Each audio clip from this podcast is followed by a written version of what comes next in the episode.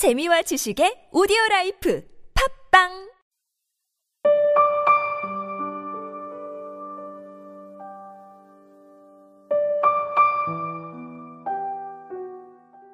짧은 만남도 오랜 슬픔일 때가 있다.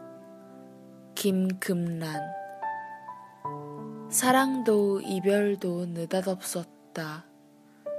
유난히 꽃잎이 분분히 휘날리던 날 생생한 내 꿈속을 걸어나와 꽃이 되고 싶다며 내 품을 찾아든 너를 느닷없이 바람 속에 놓쳐버리고 나 돌아서서 한참을 그렇게 대수처럼 서럽게 울었다.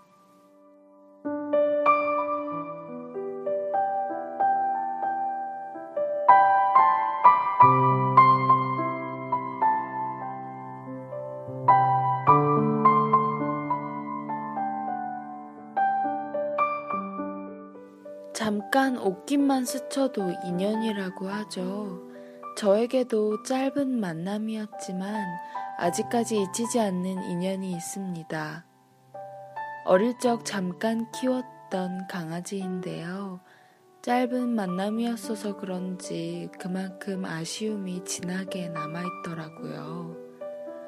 태어난 지 두 달도 안 돼 저희 집에 온 강아지는 항상 졸릴 때면 제 무릎 위에 누워 새근새근 잠을 자고는 했습니다. 그 모습이 얼마나 예쁘던지 그 강아지를 떠올리면 무릎 위에서 자던 모습이 가장 먼저 그려져요. 동시에 그 강아지에 대한 미안함도 느껴집니다. 곁에 있을 때 산책 많이 시켜줄 걸, 자주 놀아줄 걸, 맛있는 간식 마음껏 먹을 수 있게 할 걸. 그때는 왜 그렇게 잘해주지 못했는지 더 많은 추억을 남기지 못한 것에 대한 아쉬움과 후회가 깊게 남아 있어요. 추억할 기억이 많지 않아서 더욱 선명하게 남아 있다고 해야 할까요? 느닷없이 놓쳐버린 인연은 긴 미련과 미안함을 남겼습니다.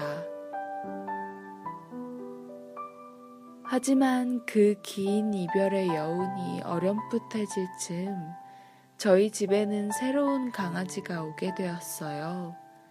그때 그 짧은 만남의 긴 여운 때문인지 예전 그 강아지에게 전하지 못했던 관심과 사랑을 지금 강아지에게는 마음껏 전하고 많은 추억을 만들어가고 있습니다.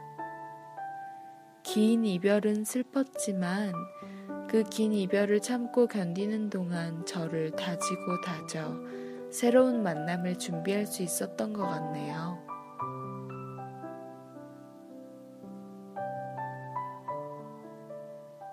지금까지 기획과 제작의 타치, 주책녀, 저는 감성을 전하는 여자 감전이었습니다.